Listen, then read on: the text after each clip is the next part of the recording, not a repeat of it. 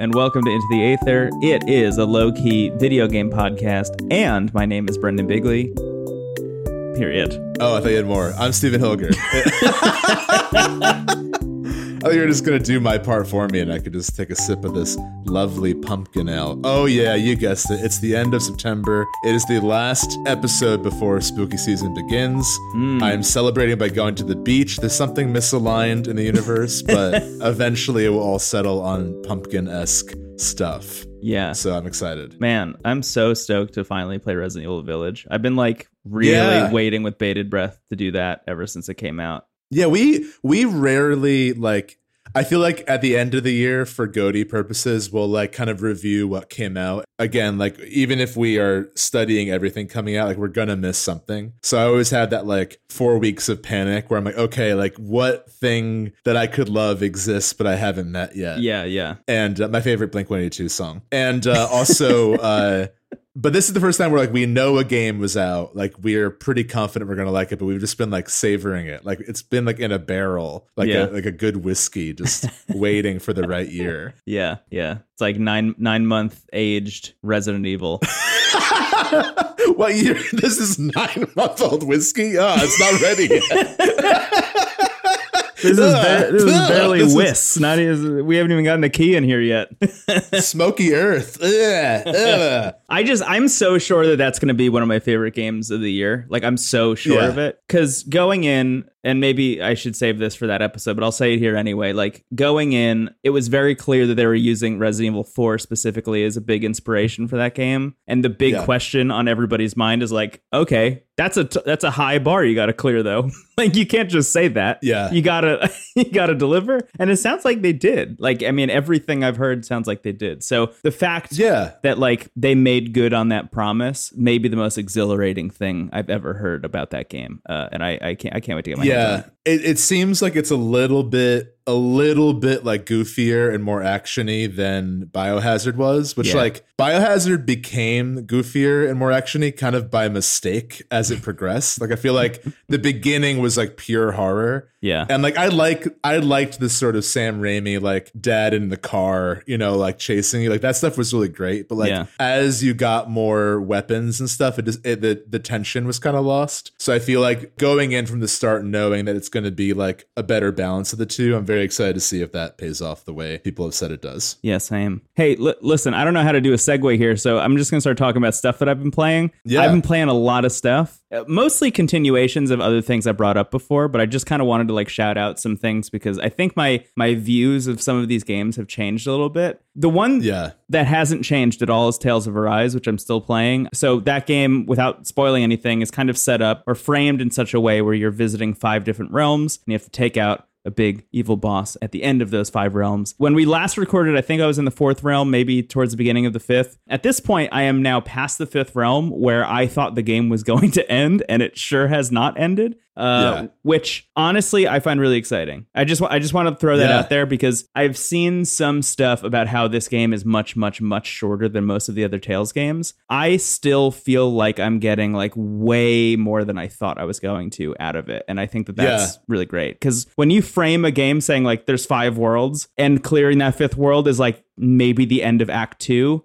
Beautiful, beautiful. I, I did want more. You're giving me more. I didn't even have to ask for it. I'm happy. What's funny though is like by shorter, it's like 50 hours instead of 130, you know, or whatever. Like I heard one of them. I think it's Symphonia is like 180 hours long, which is that's a lot of video game. I've been thinking a lot because I think you and I have been pretty vocal about like wanting games that are like a more concise length. You know, like especially doing this podcast, like it's it's always nice to hear like this game is ten hours. Yeah, for our specific purposes, it's nice when they're shorter. Yeah.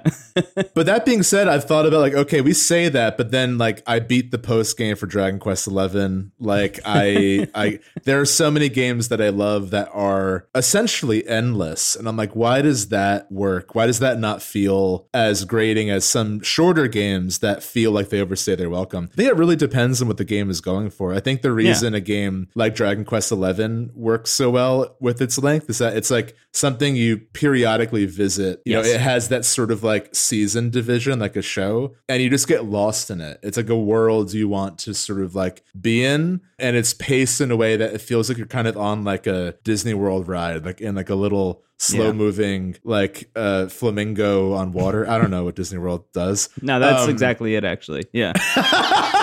Petey, the flamingo, he's on water. You see? We're the best place on earth. That's what they say. The best Yeah, one. it's, it's like the real Disney World. We're the real place. That's right. Willie Disney founded this place right here in Boise. Um, okay. Uh before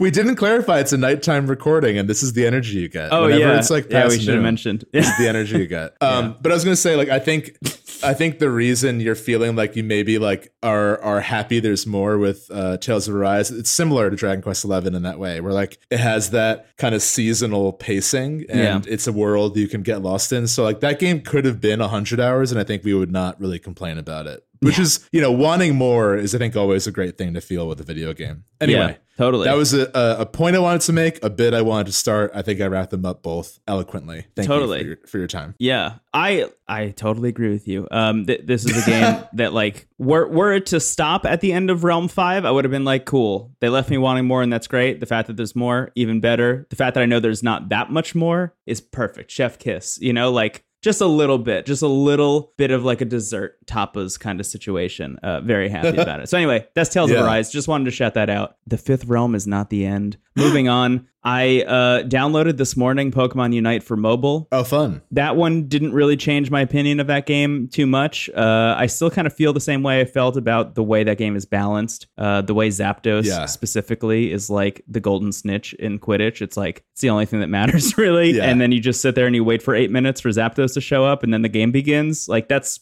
kind of still what it's like. Uh, what I found today over the course of the day, checking in and out with it, is I will probably play that game specifically like doing quick matches on mobile because the quick match I think weirdly feels more balanced uh, and just feels better overall than like the main Yeah. mode of Pokemon Unite. They have different kinds of objectives and like different maps that are smaller and you have teams of three or four. Uh, it's just really nice. It's really nice. You get in and get out in like Yeah. five minutes or less. Quick matches, beautiful. Uh, uh, anyway, point being, Pokemon Unite on mobile just like feels really good. It's kind of exactly what I was hoping for. I, I texted you immediately after I started playing it. I was like, I don't think this is going to stop you from playing Wild Rift, but it will give me a way to play Pokemon Unite on the go in a form factor that is not entire Nintendo Switch sized, which does not fit in my pocket, dear listener. Yeah, I feel like uh I mean, I don't have much mobile experience outside of Wild Rift, but just like making matches shorter on a mobile device for that genre just feels good. Like it feels like Yes. at least a good entryway into it, which we talked a lot about back when that game came out, but uh yeah. Yeah.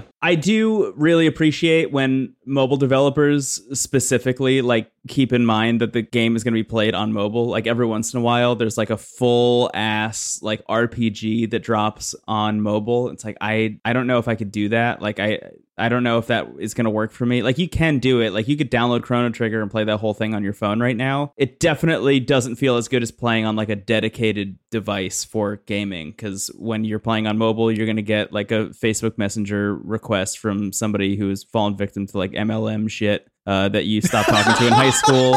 Uh, and then and then somebody's gonna call you and try and offer you something. I don't know. You Hey know- Brendan, it's Willie Disney. Do you want to be your own boss? I can see you're in New York, the city of kings. How do you feel about crowns? Dental crowns. That's right. Door to door dental crown rentals. Oh shit! That's I don't know, it, just, it just rhymed. I don't know what that was. I love it. Dental rental. That's really good. I want a crown, but just for a bit. I don't want to keep it. Yeah, I just want to try it on. I just want to try it on. Rose gold? Oh, you're telling me it comes in Sierra blue. Okay, that's very interesting. Uh, Anyway, I'm sorry. I had to jump back. I had to give Willie Disney like another breath of fresh air before he disappears forever. yeah, I feel, I feel, I can see him uh, just like constantly trying to push out of the wall uh, like a specter behind the paint. yeah, yeah, yeah. Um, okay, so those are the two. My my opinions of them really haven't changed at all. Like I just still feel good about Tales of Arise. I'm still like kind of iffy about Pokemon Unite, but I'll still play it a little bit on and off. Um, the Yeah. two big ones that I, I want to shout out, I'll get the more negative one out of the way, is Deathloop. Uh, Deathloop, I have finished. I finished it like pretty quickly after we recorded that episode for last week. And the thing about Deathloop, you and I talked pretty extensively about how that game starts and how it like really does not put its best foot forward in terms of like getting you into Yeah. the loop of the game. It does not for hours. That's kind of like the biggest problem, right? Is there's this entire version of Deathloop that exists about three hours in, and that will last you another like 10 to 15 hours. Where the game fell apart for me is like right at the end. So the whole thing Hmm. Is about I'm not spoiling anything just to be clear, but the whole thing is about figuring out the perfect loop, right? Like the as we said last week, the setup of the game is there are 8 people on a list. You need to figure out how to maneuver the world, change the world to get all of those 8 people in a place where you can kill them all in one loop. Uh, and it's difficult and it takes a long time. And that that experience of like discovery and poking different things and and finding different paths and avenues to get all these people to uh, you know collide in ways that they're absolutely not supposed to is like joyous. It is like easily Yeah. one of the best gameplay experiences i've had all year where it fumbles a little bit and you can actually go watch this. I i recorded it and i or i streamed it and then i put it on uh on our youtube channel. Where this fumbles a little bit is at the end there is a quote unquote perfect loop. Like there is a finale to the game where you have done everything that you need to do to get all eight people in places where you can kill them all in one loop. And you then have to pull that off. And it should feel like a heist. That's kind of the thing. It should be like an Ocean's yeah. 11 moment. It's like, oh my God, I figured it out. I, I had like a notepad open on stream where I was like, okay, like morning, we go here, we do this. Noon, we go here, we do this, we do this. Uh, afternoon, we kill this person, go here, do this, kill this person. Evening, we do this, do this, do this. And that was like exhilarating to realize that I had all the pieces in place that I needed and was able to write up a note that was like, oh my God, I think that's going to work. The problem is when you go to pull that off, the game kind of pulls the rug out from under you in that it kind of breaks the promise that it made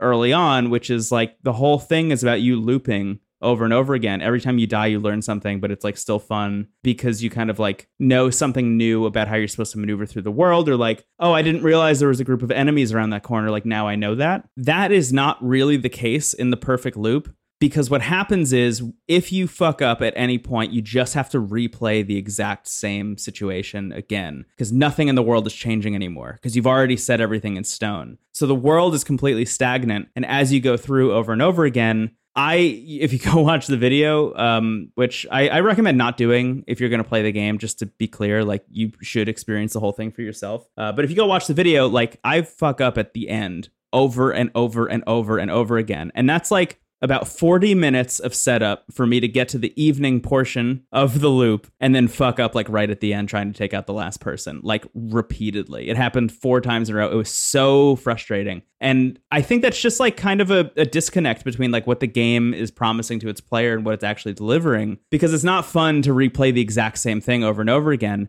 and weirdly, in retrospect, I started to realize that I felt the same way about some of the other things. So, as I mentioned last week, one of your powers or any of your powers has the ability to upgrade uh, that power if you continue to collect it over and over again. And the different visionaries, the people you have to take out, they're all holding on to those superpowers. So, there's one guy, his name is Charlie. He gives you the ability to teleport. If you kill him, you get the ability to teleport. If you kill him again, you get the ability to teleport, but maybe you can teleport further than you could before. And if you kill him again, maybe you can teleport even further. And also, if you press a button while teleporting, you can like drop kick somebody in the air as you teleport out. Like, it's cool that you get those abilities, but the reality of the situation is that you literally have to replay the exact same thing over and over and over again to do that. Like, you have to break into Charlie's weird warehouse and kill him over and over and over again. And like that I thought was kind of fun in the moment and in retrospect was like I really was just grinding the single player game. Like that's all I was actually doing was grinding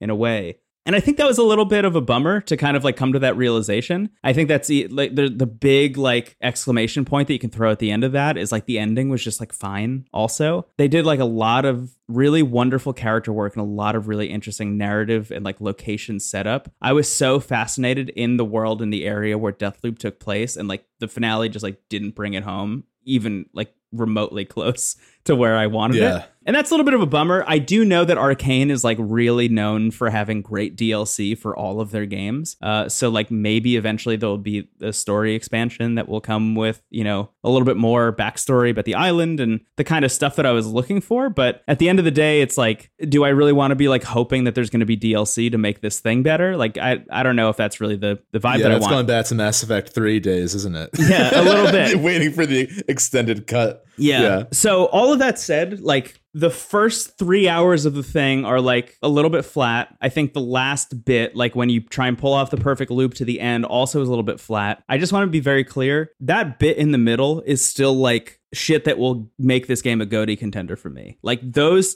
10 Yeah, to 15 totally. hours in the middle are so rock solid and fun and great for me because I know you feel differently. But for me personally, I was like so invested in it. It was literally all I could do. I was up so late playing that game over and over and over again. like I just could not stop playing Deathloop. And I think that like I can't you can't just throw out the whole experience just because the beginning and end were bad. You have to look at the thing holistically. And it feels very much like kind of like what uh, we were talking about with Tam on Mass Effect, as you were saying, is like just because the end like doesn't hit the highs that you want doesn't mean you throw out the entire like 140 Exactly. hours that came before it. Um, I feel very Yeah. similarly about Deathloop. So a little bit of a shift in my opinion there. I think it was like really vying for like Goaty spot. I think if they brought it home at the end, like it might Yeah. have been that for me. Um, very much not anymore, unfortunately. That's a bummer. Yeah. Yeah, it stands out too because again, the whole game is like building up to that. Like a- Yeah. any game is building up to the ending, but like really, you know, like that. Yeah. it was a crescendo to that. Yeah. Yeah, I mean, I I like it. I I pretty much said how I felt last week. Again, this is not like my genre at all, so I feel like I'm always sort of appreciating it more than I'm enjoying it, kind of thing. Yeah. But uh, yeah, I mean, I'll probably still want to give it more time before the year is over. I want to see if I like get that same pull in the middle. 'Cause I feel like I'm like right on the cusp of that. Yeah, still. you're like just, right more- before it really hits. Yeah. I'm just being. I'm more drawn to other games right now. There's so much out right now. Yeah. Even games I want to play, I can't play it because there's a lot going on. Yeah, uh, and I got totally. a trip coming up too, so I got to pack. Yeah. I got to wake up early, go on a plane. Yeah. Ugh. you got to pack in more way than one. Yeah. I know what you mean. yeah, right. So Deathloop, uh, I still like highly recommend it. I think it's a great game. I think you should check it out. Um, I, I, I just think you know, be aware that like those are my thoughts now, having finished it, uh, which I didn't expect to have finished any of the games that we talked about last week before uh, we recorded this week. go. I'm proud of you. I, I also want to be clear, um, because you're going on a trip. We recorded that last episode three days ago. So yeah. within the last three days, I finished Deathloop, uh, and it came out last week.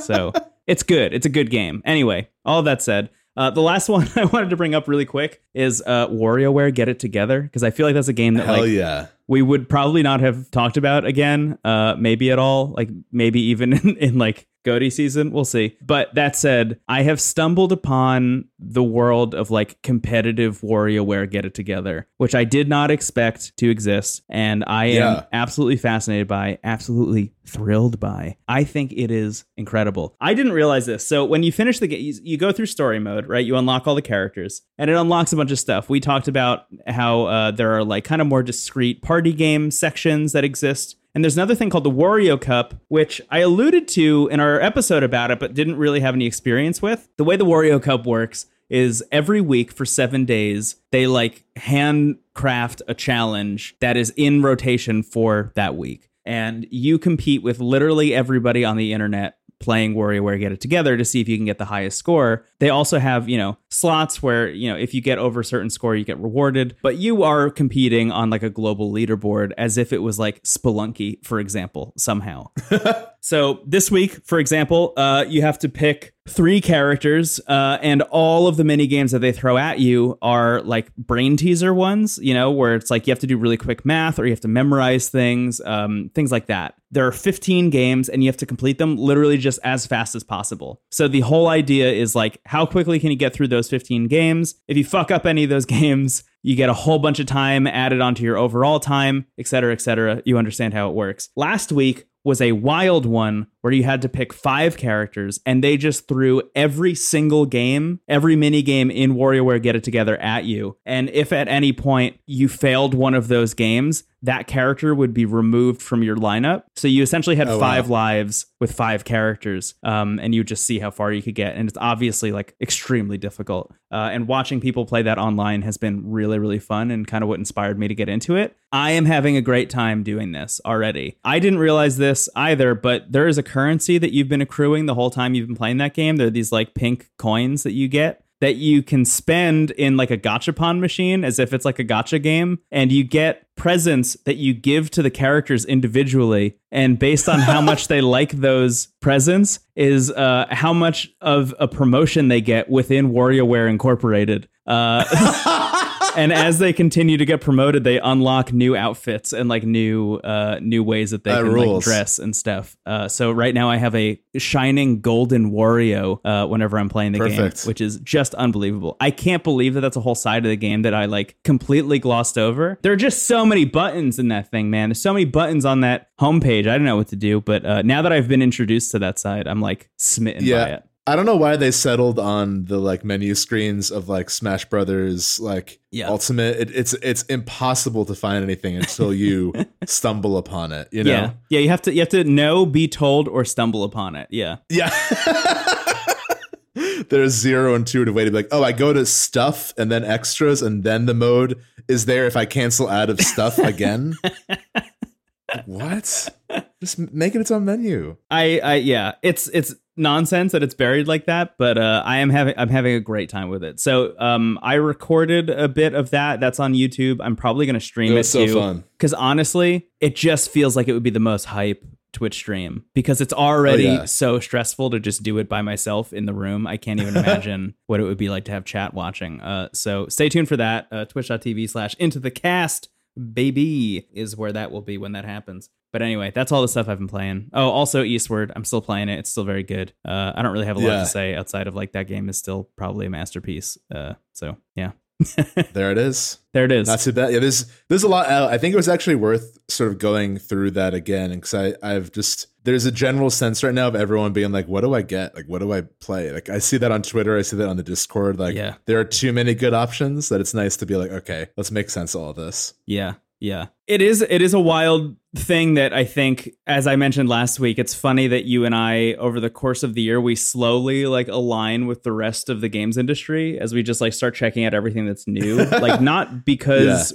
we're doing it out of obligation, but because it's like literally all stuff we want to check out. And like yeah, yeah. almost every game release from the past, I don't know, two to three weeks has been one that I want to check out. And every game release over the next like two to three weeks, again, is one that I want to check out. And on Yeah. top of that, as of today, dear listener, you'll know what's going to come of this. But Nintendo announced a Nintendo Direct that's going to happen tomorrow. And it's all, I think it's, they said it's 40 minutes focused on stuff coming out at the end of the year. So, like, who knows what that could be? Who knows what's going to, Yeah. what Nintendo's going to just drop on us? I'm expecting, I don't even want to say what I'm expecting. I don't want to say anything actually, because I, Uh, that I got so excited and then I then I deflated. Yeah, I look. How many times have you and I said like, "Oh, I hope that this happens," and like, of course it doesn't, because what is Nintendo? Nintendo is never on the same wavelength as everybody else. That doesn't mean that they're always doing bad shit. It just means like they're always giving you things you don't know you want. Two counterpoints. One, Sure. a lot of things we said on this show have come true. That's uh, a for great better point. and for worse. Two,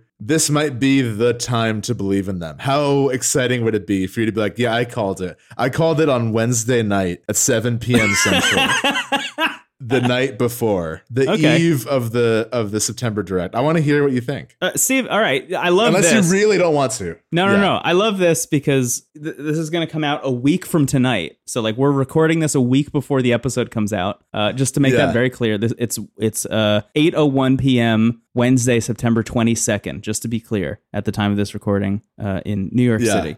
What what do I think is I'm I'm hoping, hopeful, fingers crossed that we are actually going to get a Zelda 35th update that is not just Skyward Sword, but is maybe something else. I'm hoping that all those rumors I was thinking too. ended up, you know, just being pushed towards the end of the year uh, because that was a full scale remake of a game for Switch. You know, they had to like implement button controls, they had to do a bunch of stuff. I have to assume that a Wind Waker or a Twilight Princess port would not be as intensive as that because they already did all that work for the HD versions for Wii U. So that's my hope. We also know that Yeah. those games exist on the NVIDIA Shield in China. So I feel like they've already maybe done that work. I feel like that's a that's a given. Uh, do you have anything that you're hopeful for? That was the big one. I I don't think it's Breath of the Wild 2. Like we would know that already if it was. Zach, no. I'm sorry. No, I, I don't apologize to me. I'm just saying because whenever Nintendo coughs, Twitter starts trending Breath of the Wild 2.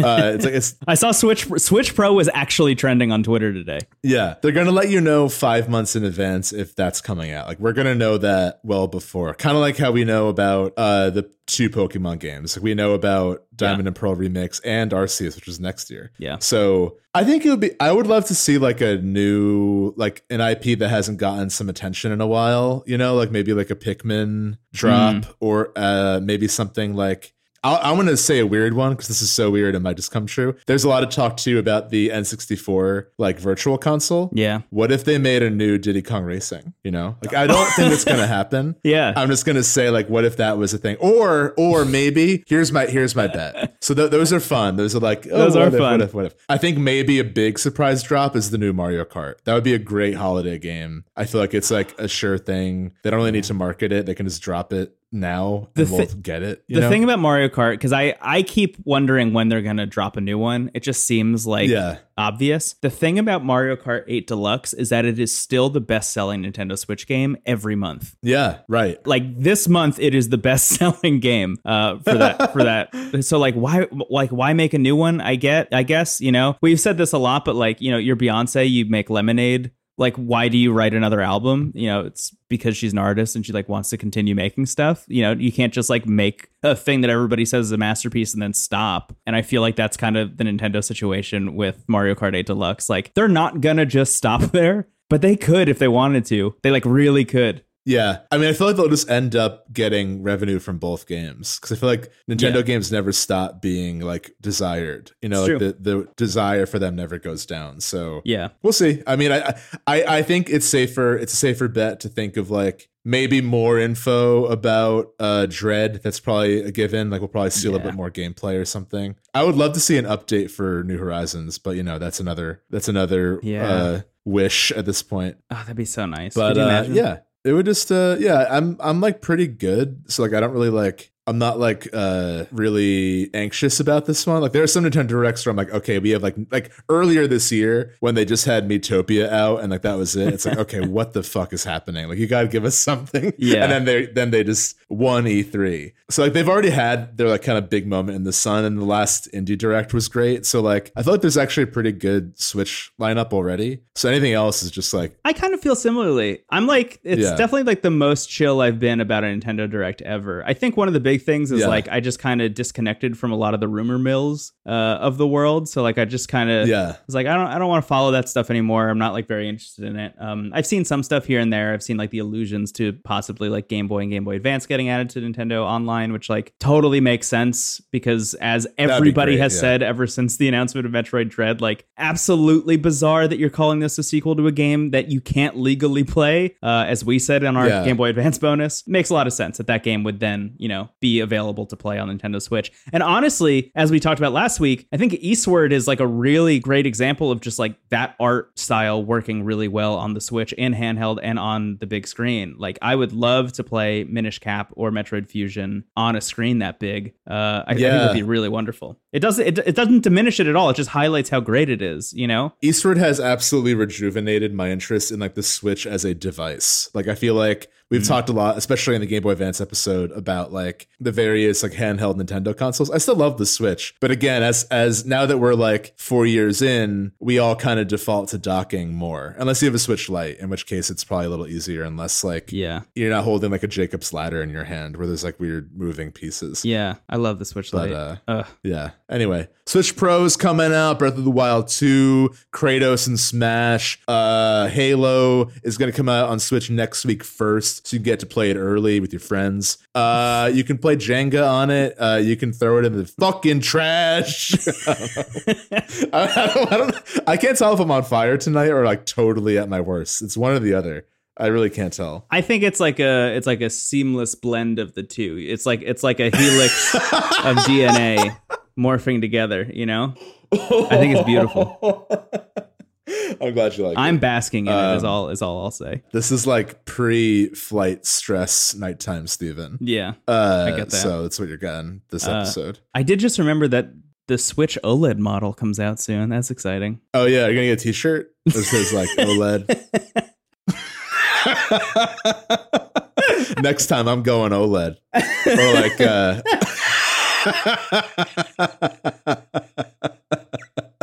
Like an I love New York shirt, but it's I love OLED. I'm new in town. What can I say? I love these things. Fuck you.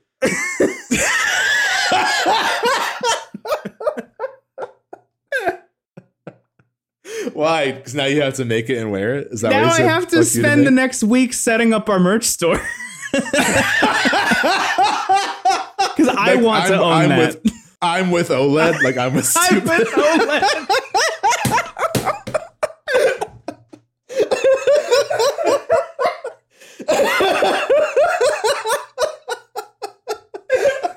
or, I went to OLED and all I got was this stupid shirt. oh, I got with this stupid T-shirt.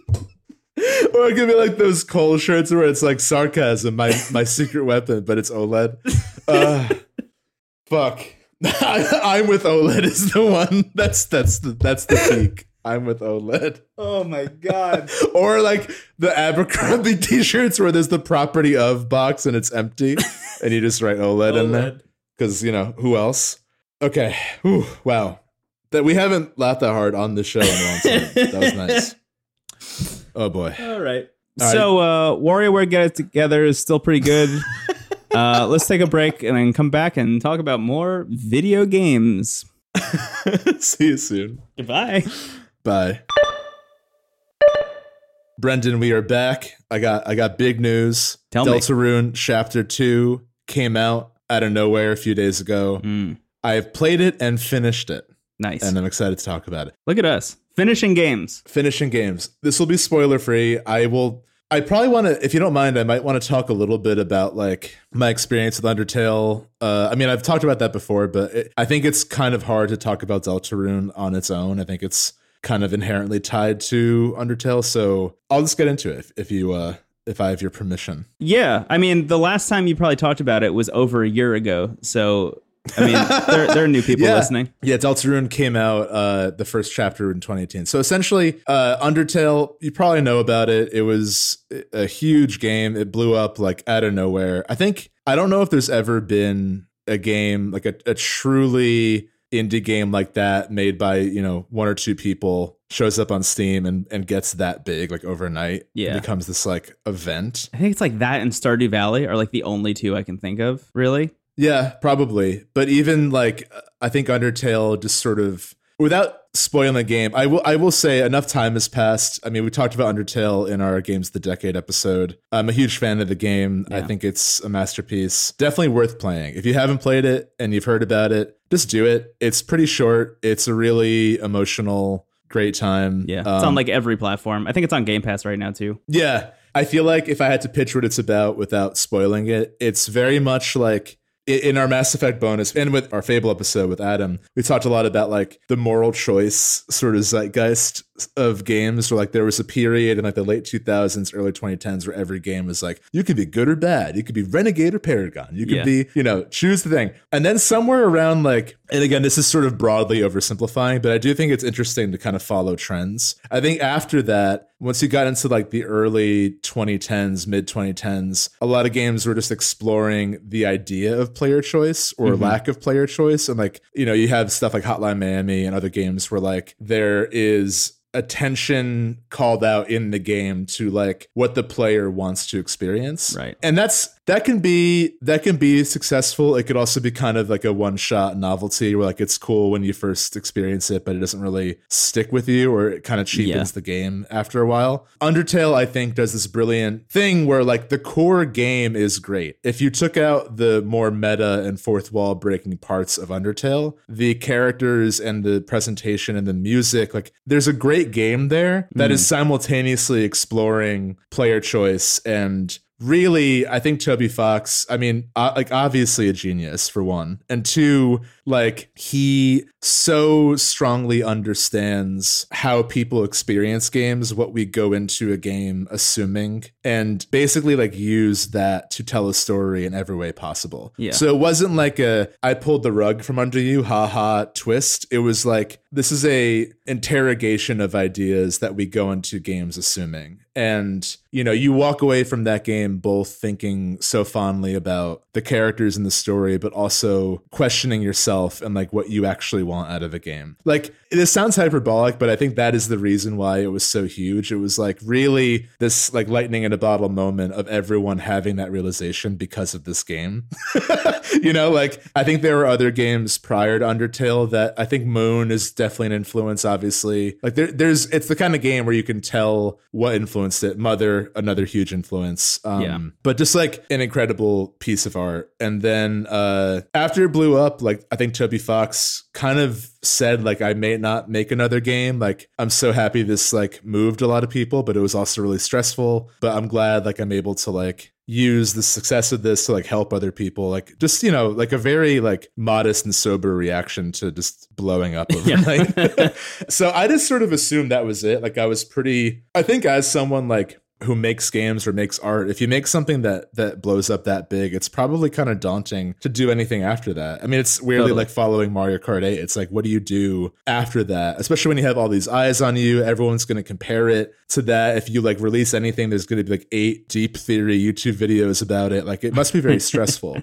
So in 2018 like out of nowhere there was no rumor uh, at least i didn't know of anything but truly out of nowhere toby fox is like hey i made something. Check it out. And this like very sketchy link on his website was deltarune chapter 1 like it wasn't even an official game release right away. It was like Yeah. here. It's just available for download. And uh, we talked about it in our first season. It was on my game of the year list in 2018 even though it was essentially the first chapter. But like no one knew even what it was how much it was related to undertale. Everyone just assumed it was a sequel. Like it was referred to as like the sequel to undertale right away. Right. Deltarune is a anagram of Undertale, so I think everybody was just like, Yeah. uh, okay, sequel. Yeah. And without without spoiling Deltarune either, the way chapter one begins, I mean, there are characters from Undertale in it. Like it begins as if it was a sequel, Mm. but then as you play and as you like kind of talk to other characters and like do your own research by exploring, it becomes very clear like this is a world where it feels like Undertale never happened. Like even though there are a mm. lot of like familiar faces and familiar relationships between characters, it feels like simultaneously Undertale never happened, but every now and then, because of course this is Toby Fox loves messing with the audience in a playful way. Uh, there are a couple characters who will like kind of low key like recall an event that happened in that game or seem to know more than they're Oh. letting on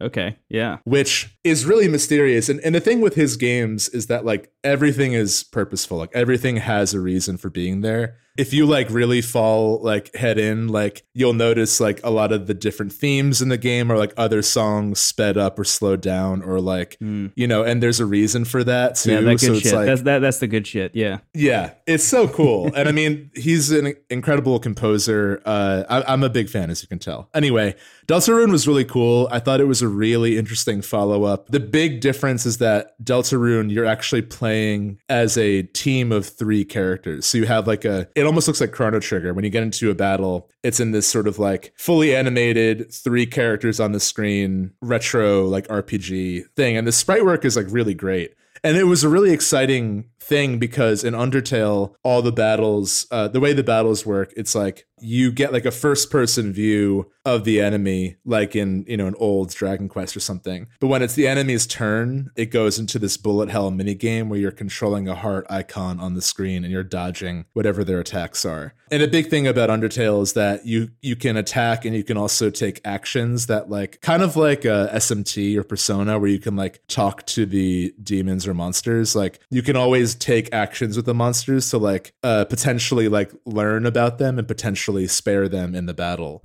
The the Kickstarter like Undertale was originally a Kickstarter game, and the the line that kind of sold the game was it's an RPG where no one has to get hurt. So that's like the idea they're playing with is like, can you spare them? Should you spare them? Why are you sparing them? Or are you just going to attack? Kind of thing. Yeah. That's as much as I'll say about it. So Deltarune was interesting because you you have a similar system, but you have a party of three, and in the very first chapter, there's one character who always wants to fight. There's one character who always wants to uh, have peace, and then there's you who can you know go one way or the other. Mm, Dragon Age Origins. Yeah. Yeah, pretty much. yeah, you have Alistair Morrigan and uh, the Warden.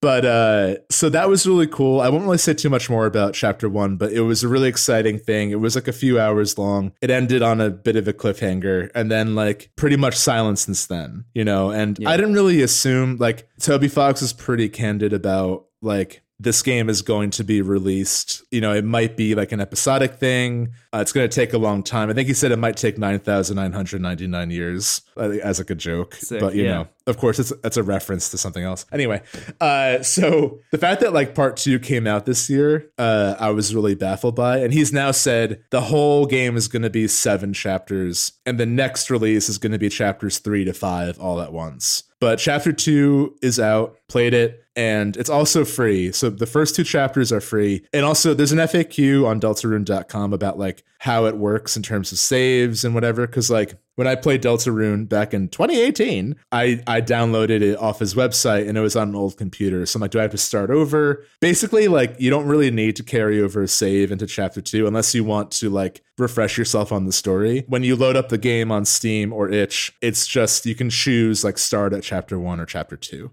So that's how it works in case you were curious about that, like myself. Uh, and it is wonderful. It's really cool. I'll say this about Deltarune. I think that it, again, really worth stressing. It's like an impossible task to follow up Undertale. Uh, I think that that's like just a very daunting proposition. Deltarune, I think, is a really interesting follow up because it's not quite a sequel as much as it is like almost a reflection of Undertale. You know, I think if if if Undertale was sort of this like deconstruction of RPGs, Deltarune is very much focused on Undertale and also less on player choice and more on whether or not the characters we control want us to control them. And that like dynamic of Mm, like yeah. you know is us forcing like our will onto a character's decision making a good thing a bad thing? That's what i'm picking up at least. It seems it seems to be where the focus is going. The first chapter begins again not a spoiler but the very first thing that happens in the first chapter is you design a character and then a voice goes your choices have been discarded. You don't get to choose who you are in this world. So to me that very much read is like this is not going to be another like multiple endings you can make choices to determine things this is going to be like a concrete story Yeah. that being said, we now know that in chapter two, there actually are slightly different outcomes to the story depending on how you play it.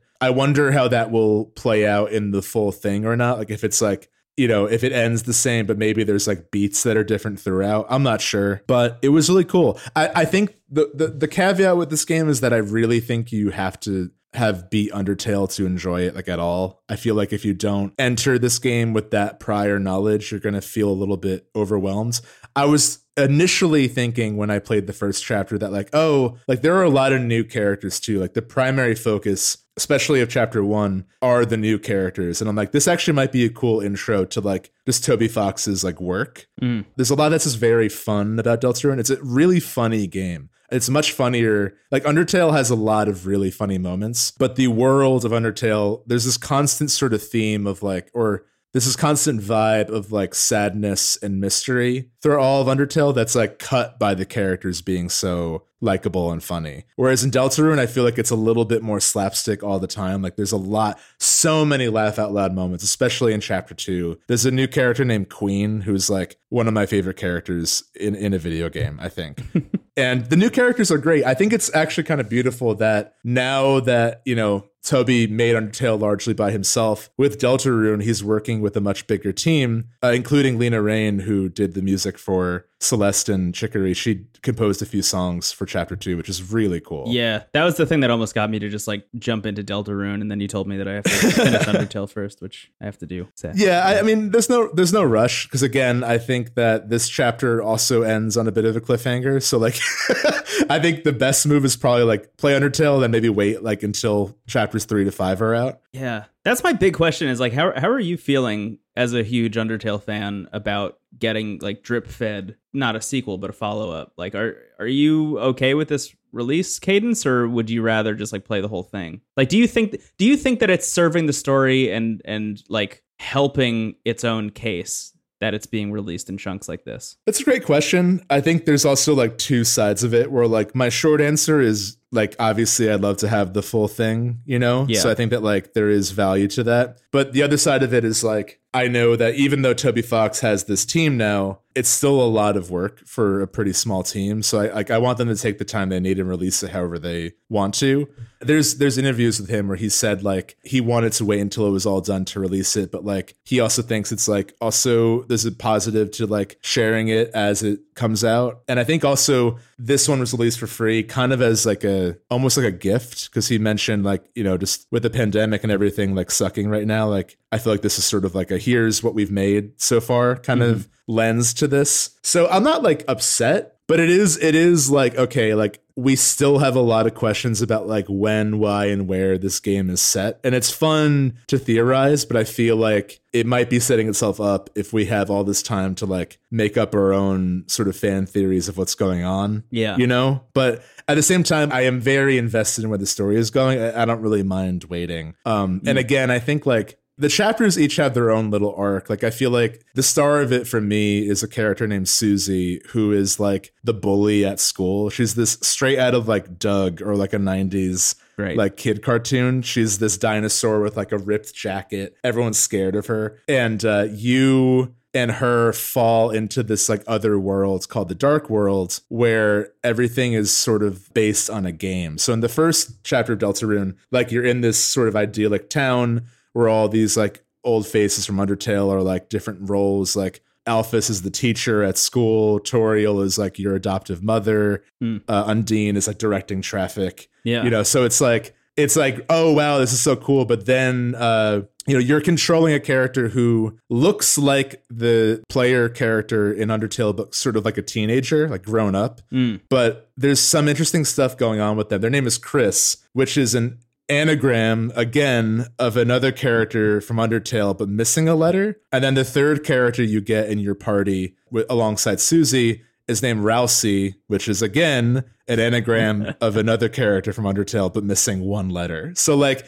there's there's a reflection, there's like a mirror thing going on. There are parts of town like I found this place like on the south side of the town where there's like a hill and like a rusted iron fence or not fence, but like a rusted iron like door. And there's like really creepy music around that area, Yeah. but like nothing else. So there's like a lot of like locked doors and creepy doors. Like it's almost like Kingdom Hearts where they see like the keyhole for the first time. I was about time. to say it sounds like Kingdom Hearts Um, too, like literally where uh, Yeah. where the Roxas stuff ends. Yeah. But uh, they you find this dark world with Susie and Ralsei, and you sort of like go through the Sailor Moon transformation when you fall in, where Kris gets this like uh sort of like a you know like a JRPG protagonist knight attire, and Susie gets like an axe and like a berserker's attire, Mm. and Ralsei is like the mage. So I think again, I think that there's something really beautiful about him working with the team and having the game focus on an ensemble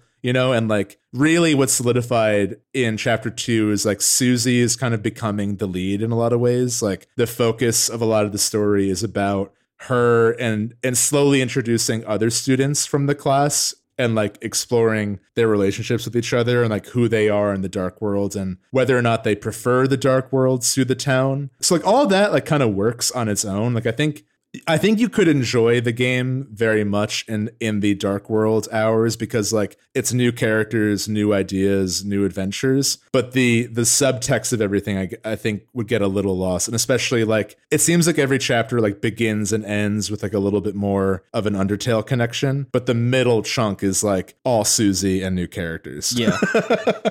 but uh, it's it's really cool. I I would really recommend it if you're a fan of Undertale. I think it's I don't think it's gonna hit the same highs. I don't think maybe anything will, but I think it's a really well done sequel in that it's not just doing the same thing again. It's like purposely battling with the ideas that were established in the first game and exploring another side of it and exploring characters in different settings and potentially like a different universe, you know? So It sounds to me like like if you're a person who played Undertale and liked it, it just like go get Deltarune and play it because I, I it sounds Oh, yeah. I feel like if I was a person who had finished Undertale by now, I would love the idea of downloading this game playing it as quickly as possible and then like going on the internet and just like hanging out in forums where people are trying to guess what it's all about. Like that that honestly sounds like the fun of it. And i guess like going back to my question like is this story being aided by being released in this way like probably for the experience that you personally Stephen are having right now like going online and checking out what people are saying about it and, and where the theories lie? Like that that sounds like fun. That's always my shit. I love i love that that like online community side of things you know like when a new souls game comes out and like trying to figure out what literally anything is or does uh great. That's like a great part of internet culture. But i think for me probably i'll wait until a larger chunk of it is out it seems like because Un- undertale's uh, oof, i just i just want to finish that game uh but uh, but i have to start over is the, is my only problem I have to start from the beginning. I don't have to get into it again, Mm. but like, yeah, I'm at a, I'm at a point where like I just can't get by it, so I'm just gonna start from scratch and like finally do it. That is, yeah. I think the thing about Undertale is that it's like a four-hour game, but you'll. It's one of those games where you have to beat it a few times, technically, Yeah, and uh, yeah, it's it's uh, it lives up to the hype. yeah. I, I just I just want to make that clear. Like it does, it is very good. I want I want to make it clear to the listener that I I haven't. It's not that I didn't finish it because I didn't like it. I really love what I played of Undertale. I just got to a point where I had like crucially messed something up, and I think that it is too hard for me to get past this one point because I crucially messed something up earlier on. And without saying too much, going back to the beginning of the game punishes me for doing so. So I need to like pick it up on a new platform, like Xbox, for example, now that it's on Game Pass, uh, and start from Yeah. scratch somewhere else that is not on my Nintendo Switch. There's also some extra stuff they added in the like because it came out on PC and Mac first, and then in like the Switch and Xbox versions, they've added a little bit of extra stuff, which is cool. I don't really Yeah. know what it is. I think it's like an extra area, nothing like crucial, but you know why not? Why not get to experience that? Yeah, yeah. Uh, in-game currency, so you can pull the gotcha machine.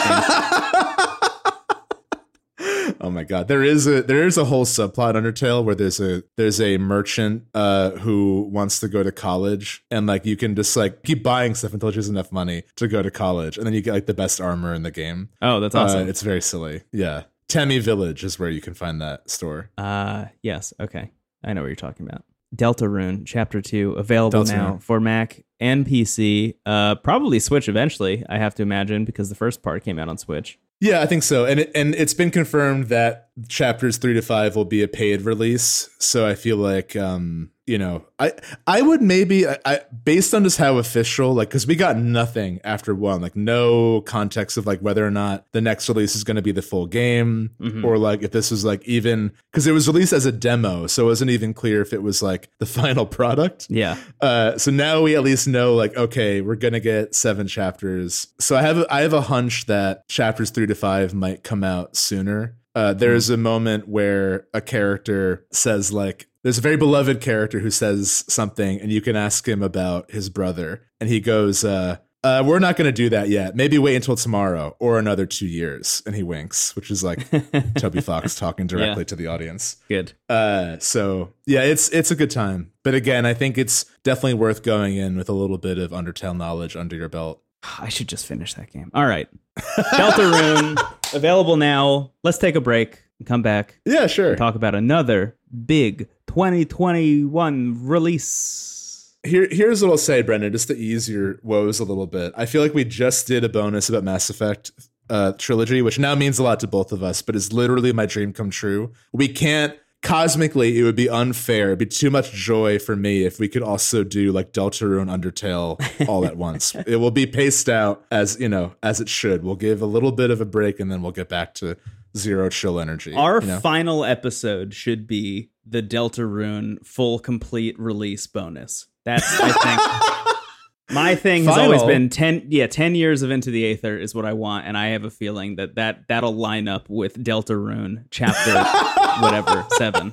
Why limit to ten, man? Live one day at a time. I don't know, I just want to hit 10 first and then and then uh reassess, you know? Okay. Wow. Now I'm on the clock. Yeah. Sweating. I committed, I don't know, when I signed the contract I committed to 10 years and then and then we can renegotiate, but Yeah. I don't know what happened. That sounds good. when we'll renegotiate. when uh I, I just forgot the name. Who's your weird Disney guy? Willie Disney. yeah, Willie are you going to replace me? Are you are you going to in, in ten years reassess, fire me, and then hire someone else, and then re-record all the older episodes as if they were always there? Yeah, I'm gonna hire Willie Disney. Played by French Stewart. Yeah, it sounds like a great plan. Goodbye. Bye. The PlayStation 5 is back. Hi, Steven. Where to go to begin with? Was Uh, it gone? It's a great question. I guess. Oh no, I guess it was still around because Deathloop was PS5. But anyway, we're playing Kena Bridge of Spirits, a new game for the PlayStation 5 and PC. Worth mentioning. Yeah. by Ember Lab, a new developer. This is their first game. It is uh got into uh I don't know, an interesting uh kind of rehash of internet gamer discourse because the reviews didn't show up until the day before the game came out, which uh I think immediately sets off alarm bells generally for like most people. It turns out that like Sony just like didn't give people review codes in time, but you know, once they got the game, they were like, "Oh, it's really good, cool," you know. But uh, the worst parts of online that still believe that the console wars are a thing that is worth uh, tweeting about or saying or thinking about uh, at all were like, "Oh, this game is terrible. This game's gonna be trash because there's no reviews." Uh, guess what, console wars people, your shit doesn't matter. Anyway, Kena Bridge of Spirits. I, I did not get any of that, but I'm glad they were wrong.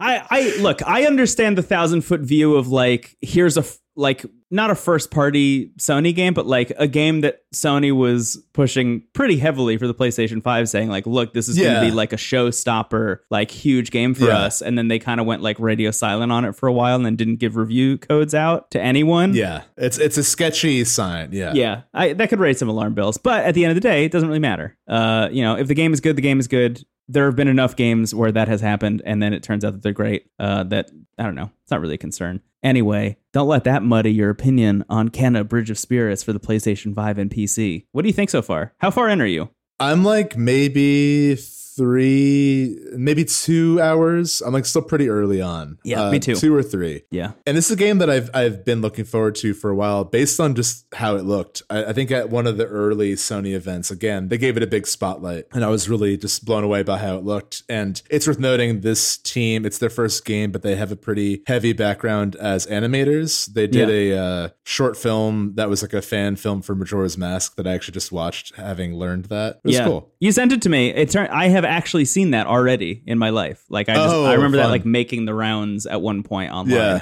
uh, which is pretty cool. They they they have a pretty big like Hollywood background. Like they they did a lot of stuff. Yeah. For, um, but like you know like outsourced uh animation work for other big studios, which is pretty cool. and you, you can tell that they that's their background just based on how the game looks and it's uh, it's beautiful but Yeah. um it's really cool so far it's the kind of game that i guess like ghost of tsushima where like it's pulling from a lot of different sony ip where there's like the uncharted ledges that have like the Yeah. the the white etchings on them so you know you can climb them weirdly there's dark souls in here as well which we'll get to it, it- you can tell what they're pulling from but i do think it all it all kind of works together. Not necessarily in a way that like i feel like they're reinventing it or putting like a huge spin on it but it's it's all like pretty solid and i think that the world is so beautiful and like fun to be in that i just enjoy going through it. And i think also this is a game that i think the fact that it's like a nine hour game you know it, it's a pretty Yeah. like short and fun experience. I think they're like really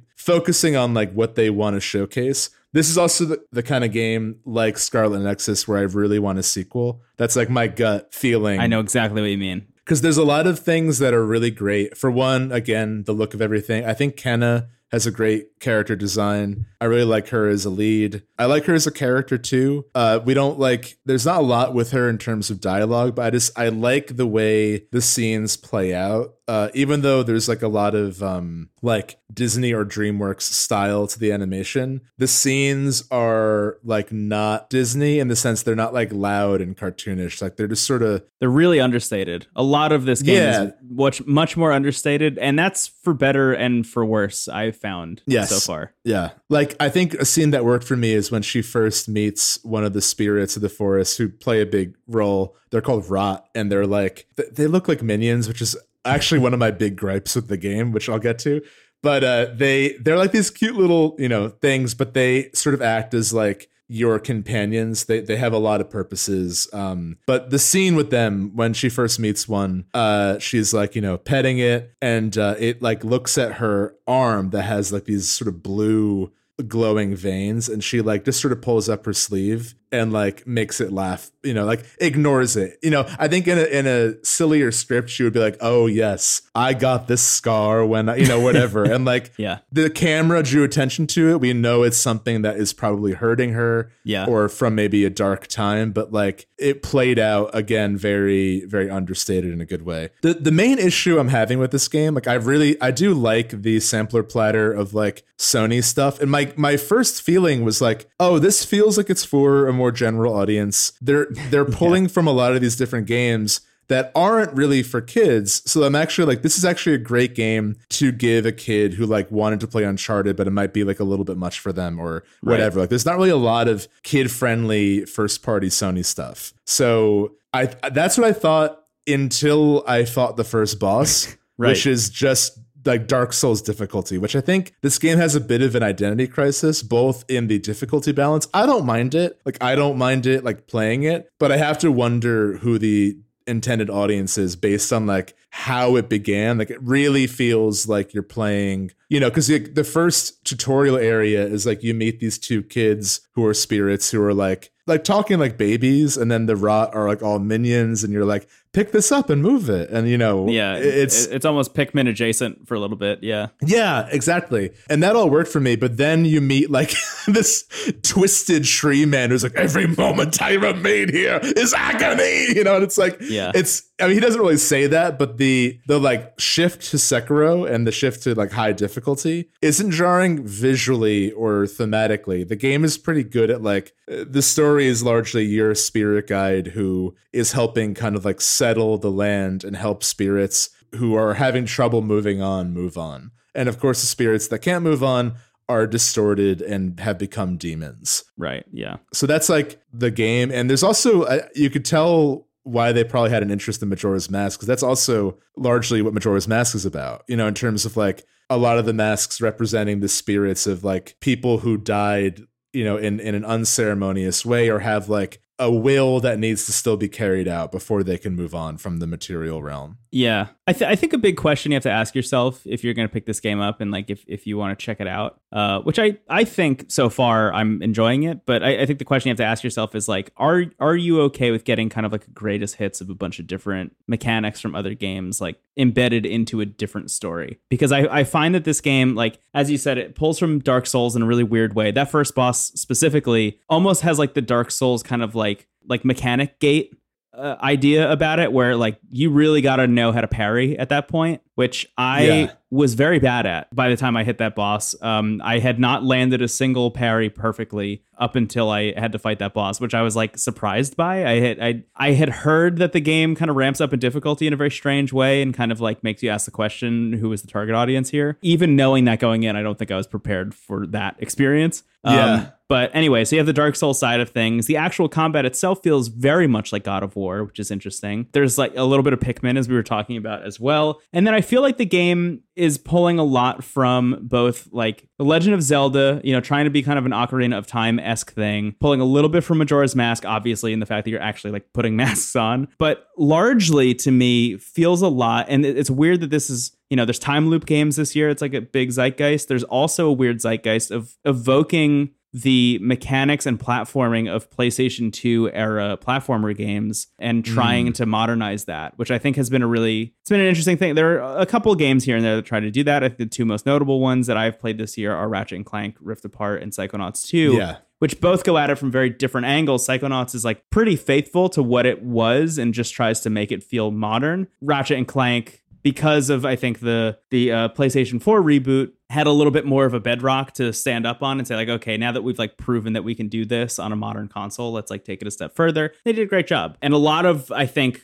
Ratchet and Clank's success in that game came down to the things that Kena Bridge of Spirits is trying to make like its thing which is beautiful animation, beautiful art direction, uh, like great storytelling. Like they're trying to make that the number one tentpole thing and the tentpole reason you go and check that game out. It's the reason you and I both picked it up, really, or were interested in it in the first yeah. place, was like how beautiful it looked. And it was interesting, I think, in the lead up to this game, playing Ratchet and Clank, because it was like, oh, Ratchet and Clank is also doing exactly that same thing. Uh, but that is not the reason that you pick that game up which I think is is very interesting. So the the question kind of becomes like, are you are you comfortable just playing kind of like I don't want to say a mishmash or like a hodgepodge, like I because that sounds a little bit too negative, and I don't want it to be that negative. But like, are you okay with playing you know a bunch of mechanics that you like mashed into a different story uh, in a very beautiful world? The answer I think most people would give is yes. At least that was the answer that I had when I asked myself that question, like, hey, do I want to pick this game up or not? What I have found so far in the first couple hours is. I,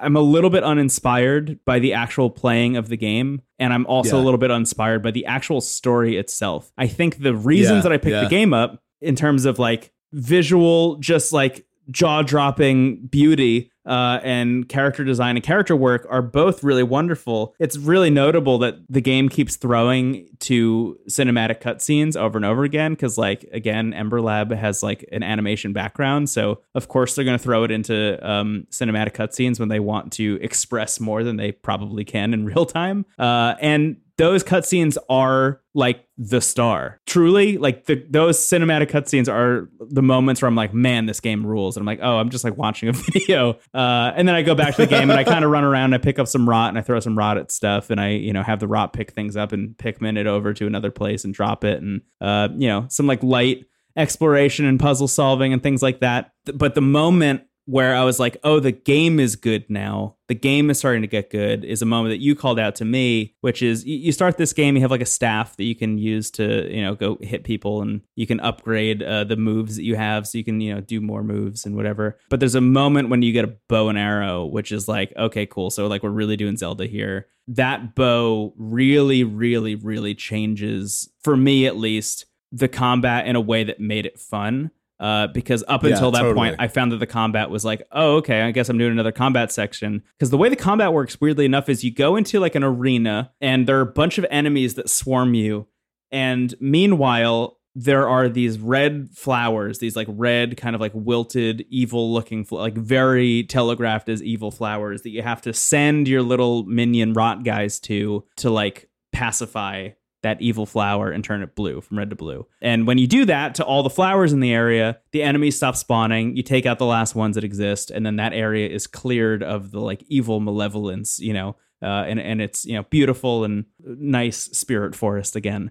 Uh, and that's the way the combat works. And up until the point when I got the bow, I was like, this is starting to feel very rote. Like I just smash R1 to do light attack, I smash R2 to do a heavy attack, I press square to clear the rot, and like that's literally all I'm doing. Then I got the bow, and I started to have instances in which there are enemies with like weak spots. You can jump into the air, and if you pull back the bowstring while you're in the air, time slows down, and that fucking rules. I immediately unlocked a new ability that made it so while I'm standing on the ground, I can press R3, and guess what? Time slows down, and that still fucking rules, even if I'm not in the air. Um, that was really fun. And they start throwing like bigger and more difficult enemies at you. And as much as I was bouncing off of the fact that this game feels very aimless from like a target demographic perspective, I'm enjoying it. You know, Bre- Brendan Bigley can be the target demographic if it wants to be. Uh, and I don't know. I'm having a good time with it. Uh, after that, I think that boss is definitely a little bit of like a telegraphing of where this game is going to go. As we already mentioned, it's pretty short. It's like somewhere in the realm of like 10 hours, which I'm honestly grateful for uh, as we say all the time. But I am I think most surprised now. I've almost like flip flopped like three or four times as I've been continuing to play the game. I, I I'm almost most surprised now that I'm less interested in the story and the character work than I am in like actually playing the game, which was not Yeah. what I thought was going to be the case. Uh, I I have found, as I mentioned earlier, that this understated nature that the story has had up until this point felt like a mature storytelling vehicle. Like felt like it was like really going to kind of uh, have a slow burn that was going to be really impactful from an emotional perspective and i i have not found that because they really haven't teased out anything of interest to me yet uh still Yeah. And again, it's like you get these moments that are subtle, and then you get the two babies who are like talking like babies. It, it feels Yeah. very bizarre. It Yeah. feels very disjointed. And I think, like, honestly, I think that the, the difficulty pays off. I think that once you Yes, get the bow, like you said, Yeah. they throw more enemies at you. What I think is really fun, and I think what's more unique about the combat is like once you learn, you know, how to use the rot and how to use the bow and everything, you'll have to kind of do everything at the same time. So you have Yes. to like shoot a guy with the bow, move your rot over, and like because the enemies won't stop coming until you clear that. So I find that very compelling. I think that the combat like eventually gets very good and and there's some I do like the uncharted elements of it as well. The problem with that though is that it's very limited to what you can climb. So like it's not like Yeah. the game after the tutorial like you have a sort of Breath of the Wild or Genshin Impact like view of the world, but it's really not an open world game. Like it's an open world game in the sense of like Ocarina of Time Hyrule where Yeah. like you can move around and go to places. yeah you can teleport back and forth between places you've been before but what like why is kind of the big question Yeah, the only thing you get are hats for your rot, which like I truly feel nothing about. Like it's like Yeah. you have like you have to give each of them a hat. So you have like twelve, and it's like okay, you get a mushroom. You and I usually love that stuff, but the fact that that's it, that there's no like other collectible, is a little bit disappointing. Yeah, again, harkening back to that like PS2 era of game design, like it feels like there should be a bunch of secrets around every corner. Because again, you're I mean, you're making your way through this like enchanted spirit forest. Like it feels like there Yeah. should be more to find there. I I do want to just drive home though, like the environments are stunning. The environments are beautiful. and Oh, yeah. honestly, it's uh, incredible. Yeah, I, it's kind of a game of like double-edged swords in a way. I find that the world is so beautiful at times that I have no idea where the fuck I'm going. I'm lost constantly. Yeah, Yeah. I keep going in circles. Yeah, I'll yeah. I'll say this much because you you bring that up a lot. Like it's not just you in this case. Like it, all, Okay, I, I just think I think the way the world is is built is like it's so dense, it's so rich and so beautiful that it feels a little bit too real and it's a little bit hard to tell where I'm supposed to go at any given time. I've had so many moments where I'm like, sure, I'm climbing in the right direction, and then find out later that it's absolutely not where I'm supposed to go, and I find a secret, which is money that I can use to buy hats for my rot. Uh, and then I have to backtrack again and you know make my way to where I'm supposed to be going. honestly i feel like this game would be like a sure thing for me if it if honestly like if it was just levels like i almost wish it was like hmm. remove the freedom. I don't care. If it's just hats give me nothing. Just give me like start to finish scarlet nexus like levels and environments and focus on the understated darker elements of it. Because it's it's clashing with the like i'm a baby uh you know like Yeah. again, and again i'm bringing that up because like i also am enjoying this game like truly and i also consider like you know when we're talking about target demographic i don't need to know that if i'm enjoying it it doesn't matter but i do think that like the opening hour of the game feels like oh this is like Sony hits for kids. That's great. I, Yeah. I can recommend it in that way. And then the tree man shows up and kicks your ass. And it's like, now that's not it. I don't know what this is anymore, Mhm. but I am enjoying it. Um, but yeah, it's it's really cool. I mean, it's their first game. I don't want to be too harsh because like I think a lot of the stuff we're pointing out is just stuff you learn as you make games. You know, like the Yeah. environmental path. Like they're they're so good at being animators, and the animations here are great. And like there there is intrigue to the character of Kena. There's intrigue to the world. I would really love to see a follow up where they like kind of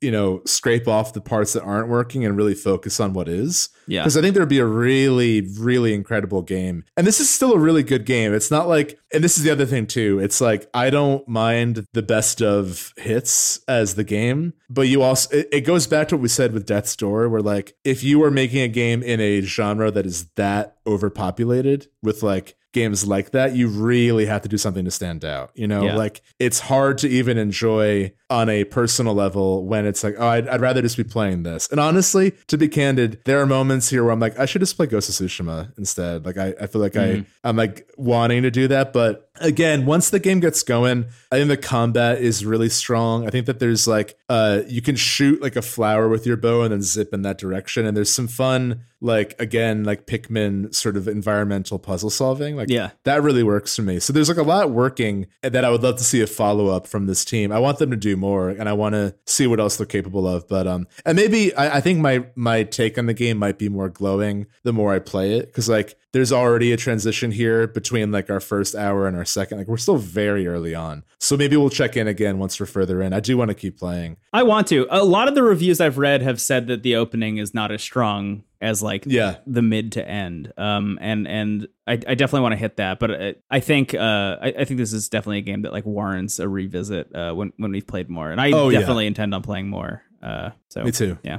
It's a lot going on. But yeah, Kena Bridge of Spirits, it's a cool time. Would recommend. It's beautiful. Cool cutscenes. 10. Graph I'm not doing that. That it is bit's over. gorgeous. That's the thing. Like they Yeah. nailed the thing that they wanted to nail, and I think that that's you know that's wonderful. You know the the thing that they are good at is good, Yeah. and the other stuff is also good. I just have a big question mark about the story, really. Um, and it's possible Yeah. that like maybe all that's going to pay off. Yeah, I think um I think the hats are pretty cool. Don't you want to spend time buying 20 different hats and then putting them on each of your 20 rot? You you joke, but I'm sure someone out there is like, this is the best feature in this game.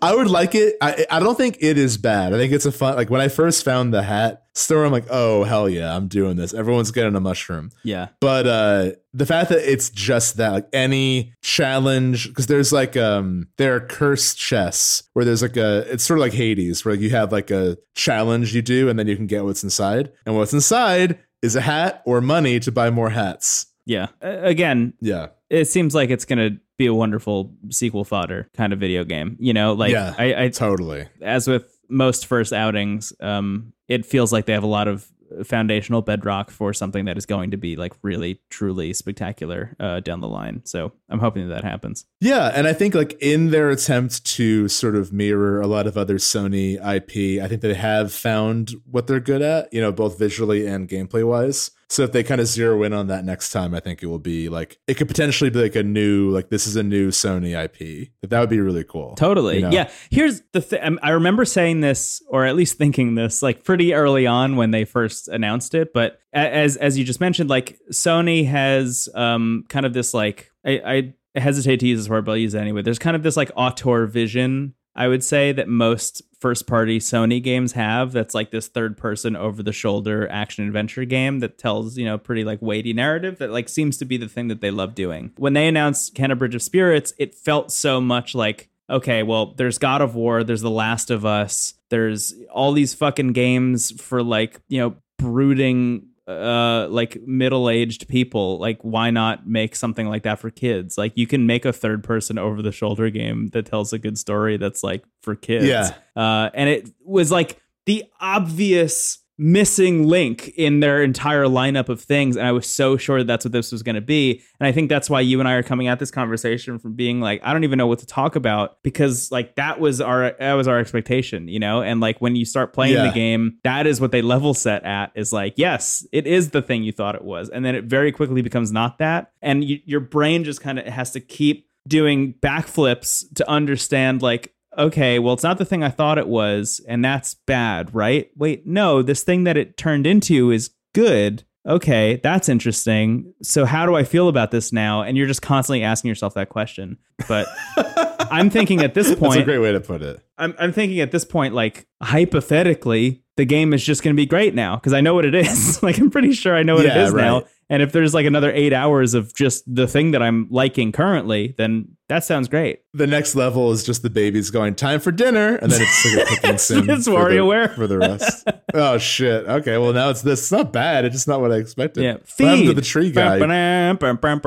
Yeah. Thanks for dinner. See you tomorrow. Credits.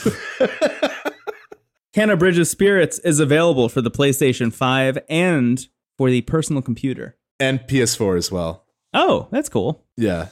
Nice. What else do you want? Switch? I don't know. If you're gonna ask, yeah, we'll, we'll mobile. I think we'll. I think we'll probably check in again on it, but uh, yeah, why don't we? Uh, why don't we wrap up? If you build up enough currency, you get 15 pulls from the hat machine. I got a rare mushroom. Uh, hey, dear listener, thank you so much for listening. Uh, if you like the show, the best way to help it grow is to share it with a friend. I'm sorry, I just like split your bit in half with the I'm wrapping up sword. I It's like, no. I think that was the right choice. yes, and Stephen. Yes. If you like the show, the best way to help it grow is to share with a friend. Into the cast.online has all the links you could ever want. Uh, if you want to review us on Apple Podcast, that also helps a lot. Um, special thanks to our patrons. You know who you are. And we have on the horizon uh, an upcoming bonus for the Forgotten City. It's already been recorded, but it should be coming out like at the end of the month. Uh, what else? Oh, you have your upcoming WarioWare streams. Very exciting. Yeah. Twitch.tv into the cast. Yeah. Hypothetically, those will already be live by the time this episode is out. Once I am back from my trip, I definitely want to continue my maddening run of Golden Deer. Also, though, when I'm back, it will be slowly approaching October. Would love to stream a few Yes. Yes. uh, yes. Yes. Halloween games, which probably will involve uh, Resident Evil Village. Honestly, I'd love to do what I did last year, where I did Alien Isolation and Biohazard. Hell I'd love yeah. to do a little bit of Village, at least just like the opening hour or so. Yeah. Those were really fun last year. That's so exciting. I'm very excited for it. Yeah, uh, there's a few more games coming out. I'm excited to play Sable. Uh, that's out tomorrow at the time of this recording. But I'm gonna be gone. I can't play it yet. And yeah, I'm really just focusing on finishing what we have because, like, between everything we talked about today, there's just so many games that are like on my list that I want to at least play more of or finish. So you know, uh, I I won't I won't mind like a couple weeks of like a slower release until Metroid comes out. Yeah. which will obviously mess us up. So, but yeah, cool stuff, man. Yeah, we we always talk about the stuff that's on the horizon, but I, I recently just like actually wrote down the list of everything that I'm kind of excited about checking out, and it's uh, pretty daunting, man. October specifically, it's just like so much stuff. I'll say this much: in the same week, Metroid Dread and Jet: The Far Shore come out, which are both going to be very big deals for me. So just like mentally prepare Yeah. for me to be just like extremely unchill for that episode.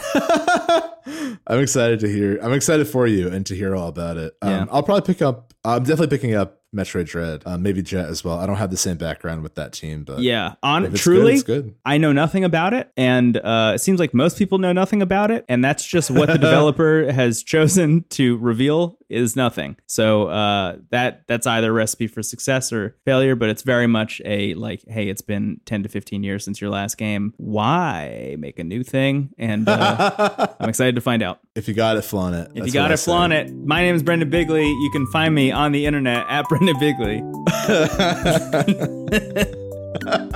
it's our new sign off. Uh, I am Stephen Hilger. You can find me.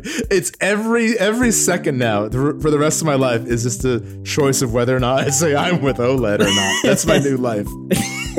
I'm Stephen Hilger. You can find me at Stephen Hilger. Have a wonderful rest of your night. I was just I was thinking about when you used to end every episode with "See you in hell," which is like the it's like the actual antithesis of what this show is trying to accomplish, and that was your sign off for like two years.